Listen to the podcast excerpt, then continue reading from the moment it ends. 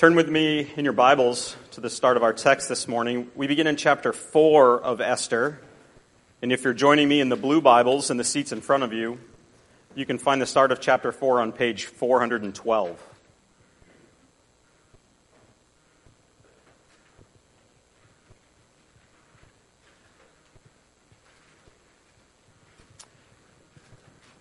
We'll read in chapter 4, verses 1 through 5. When Mordecai learned all that had been done, Mordecai tore his clothes and put on sackcloth and ashes and went out into the midst of the city. And he cried out with a loud and bitter cry. He went up to the entrance of the king's gate, for no one was allowed to enter the king's gate clothed in sackcloth. And in every province, wherever the king's command and his decree reached, there was great mourning among the Jews, with fasting and weeping and lamenting. And many of them lay in sackcloth and ashes. When Esther's young women and her eunuchs came and told her, the queen was deeply distressed. She sent garments to clothe Mordecai so that he might take off his sackcloth, but he would not accept them. Then Esther called for Hathach, one of the king's eunuchs, who'd been appointed to attend her, and ordered him to go to Mordecai to learn what this was and why it was. If you're anything like me, you're a sucker for a good story.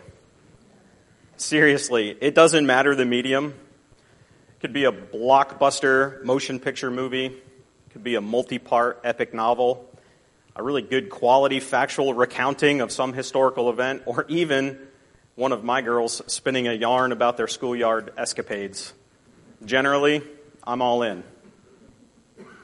And if that story has the perfect balance of character development and story arc, and if that story has that one moment, you know the one, that one everything comes down to this moment. Oh man, I'm in the front row with popcorn and I'm not leaving until the credits roll. There's something about that moment that captivates me. Something about when a story's main character is squarely facing down their fate, and when the chain of events has created this immense true pressure, and now we see what it is they're going to do. Brothers and sisters, we have such a story before us today. And you know these moments, they likely take up space in your memory rent-free.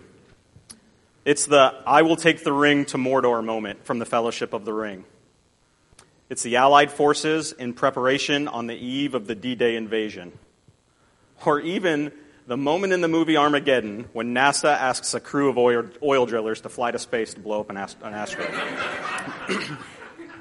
More importantly and more seriously, as we work through these verses this morning, we're going to see direct parallels to the greatest lay-it-all-on-the-line moment of all time. And that moment belongs to our Lord and Savior, Jesus Christ. So you'll hear me make direct comparisons and explain just why it is God put the book of Esther in the Bible for us to read. It's here to show us Jesus. Through Esther this morning, we will see her teach us about just what it is Christ came to accomplish. Before we get there, though, let me just take a moment to catch us back up to where we are in the book of Esther. Here's the situation we just read about at the start of chapter 4. And Brad did an excellent job giving us the complete historical and biblical backstory of most of our characters over the last 2 weeks. But let me briefly recap. God's chosen people, the Jews, they're exiled, and they're living scattered across the continent and no longer meaningfully occupying their promised land. In Susa, the capital of the Persian Empire, there was a Jewish man named Mordecai, and he had a younger cousin named Esther. Esther was an orphan, and so Mordecai adopts Esther, and she grows up to be beautiful beyond all words. And the king, Ahasuerus, the king of Persia, he gets out of sorts with his queen, Queen Vashti, and he removes his favor from her. Now, in order to get a new queen, he holds this kind of continent-wide beauty contest. And the result of this is that Esther is granted King Ahasuerus' favor. And there she is, the queen of a vast empire as an exiled Jew. And the king doesn't even know she's a Jew. Now, Haman was a vassal to the king. Haman is wicked, and he hates the Jews, with all of his might. We learned last week in a masterful story arc that Haman is the descendant of Agag, and Agag a descendant of Amalek, a group cursed by God in Exodus 17, promising to blot out the memory of Amalek from under heaven. Now, Brad traced this lineage back for us even further to Genesis 3 and showed us how Haman's bloodline really represents the seed of the serpent, and as such, was cursed to be forever in enmity with God's people. Haman is true to his lineage. He hates Mordecai. And because he hates Mordecai, Haman designs a strategy by which he will kill all the Jews in the kingdom, including Mordecai. The first 5 verses of chapter 4 we read moments ago finds Mordecai coming under the understanding and knowledge of what it is that is about to come. He's recently learned that Haman has sealed the fate of his people, and after hearing the decree stamped with the king's signet ring, Mordecai knows not just that their end is near, but he knows the very month and the very day at which they'll all be destroyed. And the clock is ticking. So why was Mordecai lamenting? Well, Mordecai was lamenting because he and his people are under a real, terrifying, and impending curse, a curse of death. And while this certainly serves a purpose in their time and for our story this morning, brothers and sisters, I don't want you to listen to what I have to tell you this morning as the plot of some distant and removed story. Please, don't divorce yourself from the truth contained not just in this story, but in the whole story and truth of this entire book. Today, you, I, here in Georgia, Vermont, we are by nature under this same death sentence. Since Genesis chapter 3, through the sin of Adam, and because of our own sin, which comes from that, we are all under the curse of death. A real, terrifying, and impending curse. To be separated from God eternally and condemned to a fate of certain death because of our sin. Just as they're under a curse, we are under a curse also. We see in the first 5 verses that Mordecai finds himself overcome with sorrow that comes from this knowledge. Now, this is a familiar theme we see with God's chosen people in the Old Testament. The wearing of sackcloth and ashes is a cultural signal of the Jewish people when they are in low, mournful depths of despair. We see examples of this in Genesis chapter 37, when Jacob tears his clothes and dons the uncomfortable garb after being misled that his beloved son Joseph had been killed by a wild animal. We see this again in 2 Samuel chapter 1, when David mourned the death of King Saul and Jonathan by doing just the same. This outward expression of discomfort is a picture into the torment and grief of the wearer's soul. And this is where we find Mordecai this morning. He's inconsolable, crying loudly in the midst of the city. Esther, his loving cousin and adopted daughter, when she learns of his lament, she sends him clothes, trying to just get him out of this outward sign of his inward grief. But he refuses. It's because Mordecai is in lament. Now, what is lament? Is it just a state of existence marked by extreme sadness? I would argue that it is not. It's more. It's much more. And lament is a unique experience for God's chosen people.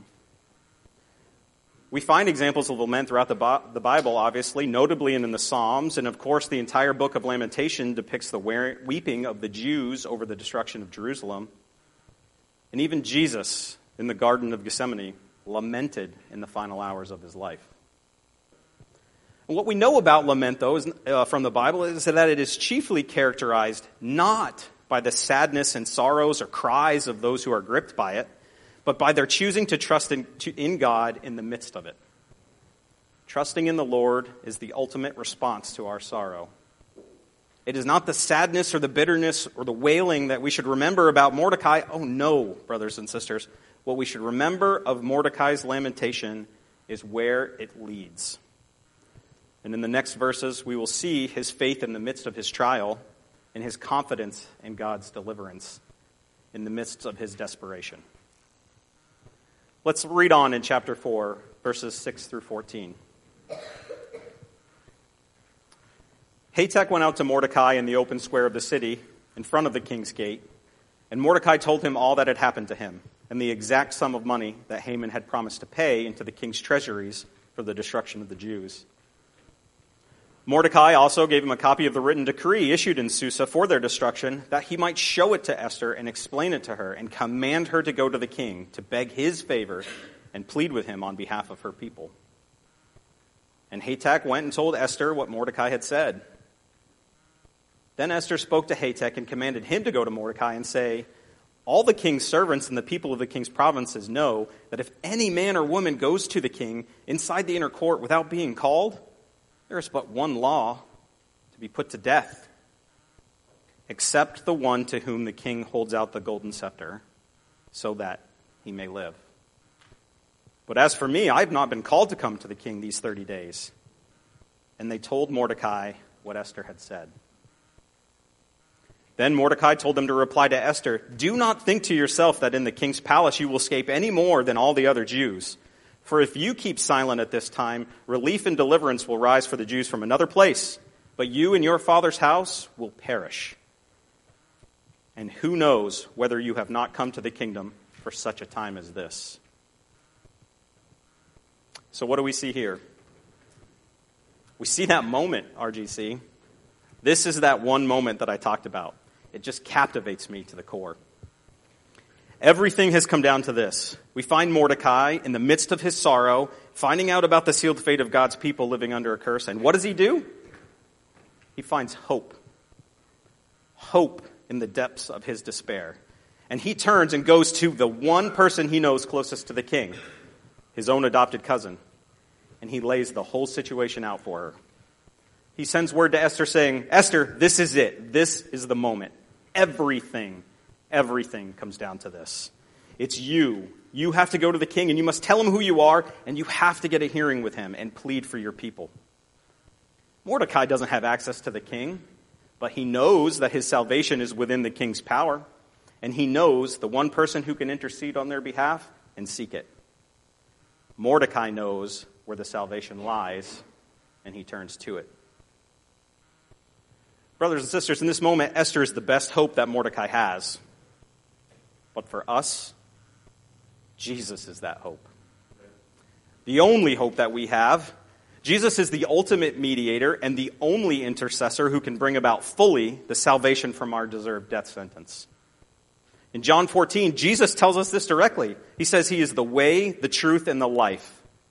No one comes to the Father except through me. For Esther, though, this task Mordecai is asking of her, to go to the king, well, it's a bit easier said than done. Just as one does not simply walk into Mordor, one does not simply walk into the presence of a great king without being called. And because of this, can you imagine the weight? Can you put yourself there in Esther's shoes?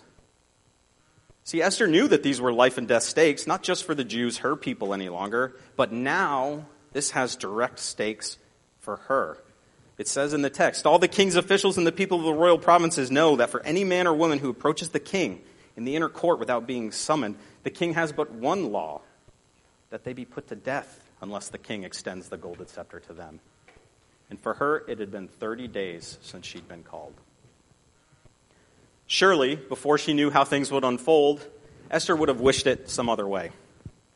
Just as Christ in Gethsemane prayed, "My Father, if it be possible, let this cup pass from me. Nevertheless, not as I will, but as you will." Esther also knew this was not for her to decide. What she did have was the time and position given to her. Perhaps God had put her there, as Mordecai suggested, when he says to her, "And who knows but that you have come to your royal position for such a time as this?" Who knows? God knows. And we can know because the scriptures are here for us to see plainly God's sovereignty and provision. She came to the kingdom to save God's people, and it wasn't an easy path. No, it was a long and windy road. It was after the death of her parents, and after probably the untenable and uncomfortable situation that beauty contest involved. Getting her to a place in the king's court, separated from Mordecai, her only family, and in deep despair in the knowledge of his sealed fate, asked to lay her life down in order to save her people. What we can see here is this is all evidence that God works all things together for the good of his people. Perhaps you've walked a windy road only to be put by God precisely where you are with what position you have for such a place as where you find yourself this morning, whatever the difficulty might be. And this doesn't really have to be a place with as much risk as being called to lay down your life. Maybe your situation has placed you in close proximity to non-believers in order that you can share the gospel with them. Maybe it's placed you in a home group with someone in need so that you can love your neighbor as yourself. Maybe your situation finds you as the parents of difficult or unbelieving children so that you can work diligently in shepherding their hearts toward knowing and obeying God. Or maybe it's just placed you here this morning to hear God's word, to remind you of your sin and how God would have you respond to it. God knows. In one way or the other, to whatever modest or significant degree, he would have us be Christians, not of our times, but for our times. Not of the world, but in the world. And even better, not of the world, but sent into the world on God's terms, for God's calling, and his purposes. Christians, we should have the Esther mindset that we're just about to see in her response, not shying away from risking it all for God's purposes, but giving ourselves over fully to the will of God. So how does Esther respond? Read with me verses 15 through 17. Then Esther told them to reply to Mordecai, "Go, gather all the Jews to be found in Susa, and hold a fast on my behalf, and do not eat or drink for 3 days, night or day. I and my young women will also fast as you do. Then I will go to the king, though it is against the law, and if I perish, I perish." Mordecai then went away and did everything as Esther had ordered him. This is my second favorite moment, by the way. It's usually marked in the movies by that swell in the soundtrack, and coincidentally, usually goosebumps on my arms. Oh, man, it's glorious. She's placed into this time and this place, asked to face her nearly certain mortality through the faith of her adopted father, and she says, what? If I perish, I perish, out of nothing but pure love for her people. If I perish, I perish. What does that mean? Well, it means that Esther did not necessarily know what the outcome of her act would be. She had no special revelation from God that we can read in the scriptures. She had to decide on the basis of her sanctified wisdom and her love for her people. She had to risk or run. She did not know how it would turn out, so she made her decision, and she handed the results over to God. If I perish, I perish. And this was right. It's right to risk for the cause of God. Her response plays this out. The fasting for 3 days, it's representative of her resolve and her understanding that she's already under the sentence of death. Esther willingly lays down her life, just as Christ willingly laid down his life. He tells us this. For this reason, the Father loves me because I lay down my life that I may take it up again. No one has taken it away from me, but I lay it down on my own initiative. I have authority to lay it down, and I have authority to take it up again. So let's watch Esther lay down her life. Read with me at the start of chapter 5, verses 1 through 8. On the third day, Esther put on her royal robes and stood in the inner court of the king's palace, in front of the king's quarters, while the king was sitting on his royal throne inside the throne room, opposite to the entrance of the palace. And when the king saw Queen Esther standing in the court, she won favor in his sight, and he held out to Esther the golden scepter that was in his hand. Then Esther approached and touched the tip of the scepter, and the king said to her, "What is it, Queen Esther? What is your request? It shall be given to you, even to the half of my kingdom." And Esther said, "If it please the king, let the king and Haman come today to a feast that I have prepared for the king." And then the king said, "Bring Haman quickly, so that we may do as Esther has asked." So the king and Haman came to the feast that Esther had prepared. And as they were drinking wine after the feast, the king said to Esther, "What is your wish? It shall be granted to you. And what is your request? Even to the half of my kingdom, it shall be fulfilled." Then Esther answered, "My wish and my request is, if I have found favor in the sight of the king, and if it please the king to grant my wish and fulfill my request, let the king and Haman come to the feast that I will prepare for them, and tomorrow I will do as the king has said." Oof. Can you imagine that moment? As Esther enters the throne room, I can only imagine her heart just pounding out of her chest. Certain that this moment would play out in just one of two ways. Either the scepter is extended to her and she can plead for her people, or it isn't, and she will surely suffer the wrath of the king. Her resolve is sure, and she assumes the risk. She takes her people's curse upon herself. Essentially, she's been dead for 3 days already, and is ultimately subjected to the same death sentence that all the other Jews spread across the provinces face. Brothers and sisters, Christ died for us in the same way. He was crucified, dead, and buried, but through his resurrection, he took on atonement for our sins and satisfied the wrath that we all deserved, all while we were still sinners and under the curse. What's more, in the same way, we learn in Romans 8 that we are assured and encouraged to have utmost confidence in our true King's acceptance of our pleas, not because of anything other than Christ. And what is it about Christ Jesus that we're told buys us this assurance? Well, it's because unlike Esther, who although laid down her life and risked death, she was spared, Christ laid down his life and died. And we know, though, that his death was not the end of the story, just as we'll see in Esther that her spared life isn't the end of the story either. Let's go back quickly to verse 1 in chapter 5 for just a moment.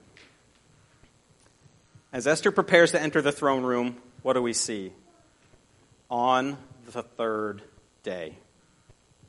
We Christians know the significance of this, don't we? The third day. This rings so loudly of Christ to us because we know that death wasn't the end of Christ's story. There is a difference. Esther risks her life knowing that she would live or die.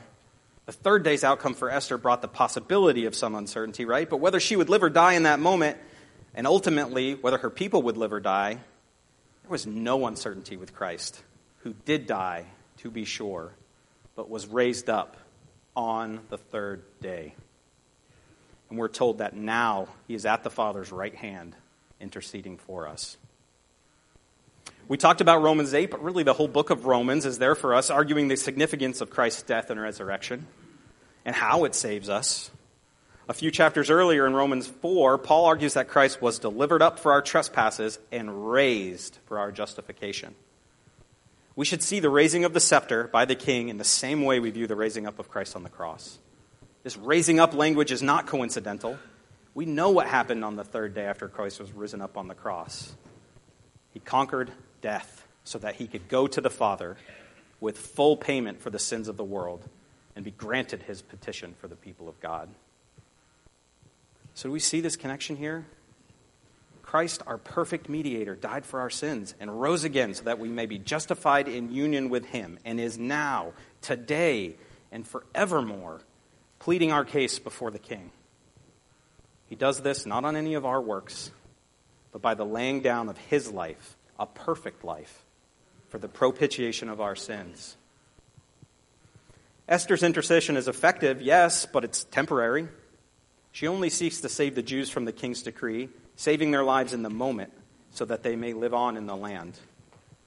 Jesus' intercession can save us fully because his intercession is rooted in his death and resurrection. His salvation is final and saves us from the curse for eternity. In other words, Christ's life, ministry, and death, and the entirety of the gospel sets the foundation for Jesus' ongoing intercession. He pleads for us on the basis of who he is and what he has done, and he grants for us an eternal life, spared from the rightful judgment of our sins. So believers, how do we make use of this intercession? What does this mean for us? Mordecai, when in great need, sought the help of the intercession and the mediator, Queen Esther. How do we, on this side of the cross, in our great need, seek the help and intercession of a greater mediator, Jesus Christ? Well, the famous Puritan writer John Bunyan explains just how in his book, Christ the Complete Savior. He writes, "Let this doctrine give thee boldness to come to God, Shall Jesus Christ be interceding in heaven? Oh, then be thou a praying man on earth. Yea, take courage to pray. So if we are praying, what are the substances of those prayers? If we are praying to Christ, as Bunyan would say, with the faith that he is handing over our petitions to God, then we should consider what it is we're asking. And so, what is the substance of our petitions? Mordecai earnestly asked for salvation, for himself and for others. Is that what you're asking for? Is it for your continued sanctification, being made clean and purifying of your conscience from dead works? Or is it that you find yourself praying for creature comforts? Are we praying earnestly for the salvation of ourselves and others? Or are we praying simply for an easier life? Maybe we all pray well to Jesus with confidence, knowing that Christ himself intercedes for us to bring fully both our salvation and sanctification. And to those outside of Christ this morning, what does this all mean for you? This means everything. It's everything because there is no other contingency plan for your salvation.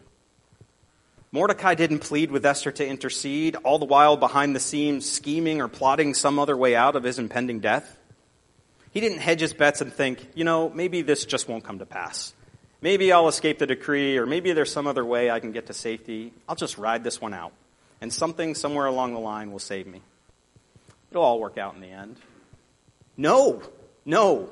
Mordecai didn't do that, and you shouldn't do that either.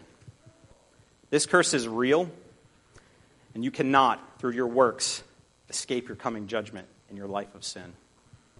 There's no other reprieve from your death sentence, nothing aside from faith. Faith that we have in an advocate with the Father, Jesus Christ, the righteous. There is salvation in no one else, for there is no other name under heaven given among men by which we must be saved. That's Acts 4:12. Christ lays down his life for his sheep, but he tells us also that he has other sheep, not of this fold, and he is calling to them also. Anyone outside of Christ's fold this morning, I implore you, listen for his voice. He is calling. So what about Esther's plea? Will it be granted? Well, rest assured, Brad is going to bring us the outworking fully of Esther's pleas in the coming weeks, but just know and trust, God's provision for his chosen is assured. We can see here early in chapter 5 that King Ahasuerus extends the golden scepter, and not only does he again look upon Esther with favor, he raises the scepter and fulfills the law, giving her access, sparing her life, and more importantly, he assures her twice that her pleas will be granted for up to half his kingdom. Christ has this same assurance. God will certainly grant Christ's pleas. Can you imagine Mordecai's relief at learning the news of the golden scepter being raised? I no doubt believe that his rejoicing was as outward as his lament was. He cried in the city in the depths of his despair. I can only imagine that he danced in the city at the news of the raising of the scepter. Believers, I wonder if you find yourself rejoicing like Mordecai this morning. And where are you in Mordecai's story arc? Are you in your trials, having made the turn to faith in the Lord in your lament? In your faith, are you living in the light of the relief that the curse is now lifted and our salvation assured?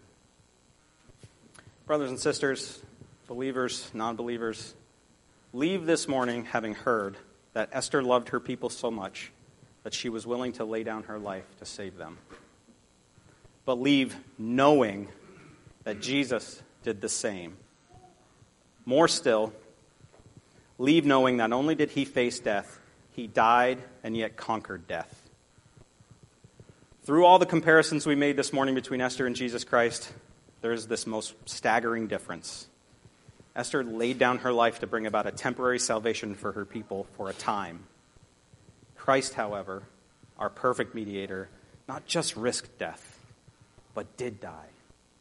Not to bring about just a singular salvation from one particular judgment, but for an utmost and everlasting salvation. Esther's intercession serves to point us to Jesus, who is the perfect intercessor, who died and was raised up on the third day, and now intercedes for us always to save us from our curse. Pray with me. Father, we thank you this morning for your saving and redeeming grace. We thank you for your word and the picture of Christ we see in these verses. May your will be done in our lives and in the lives of those who not yet know you. May you call them to your fold and save them from their sins.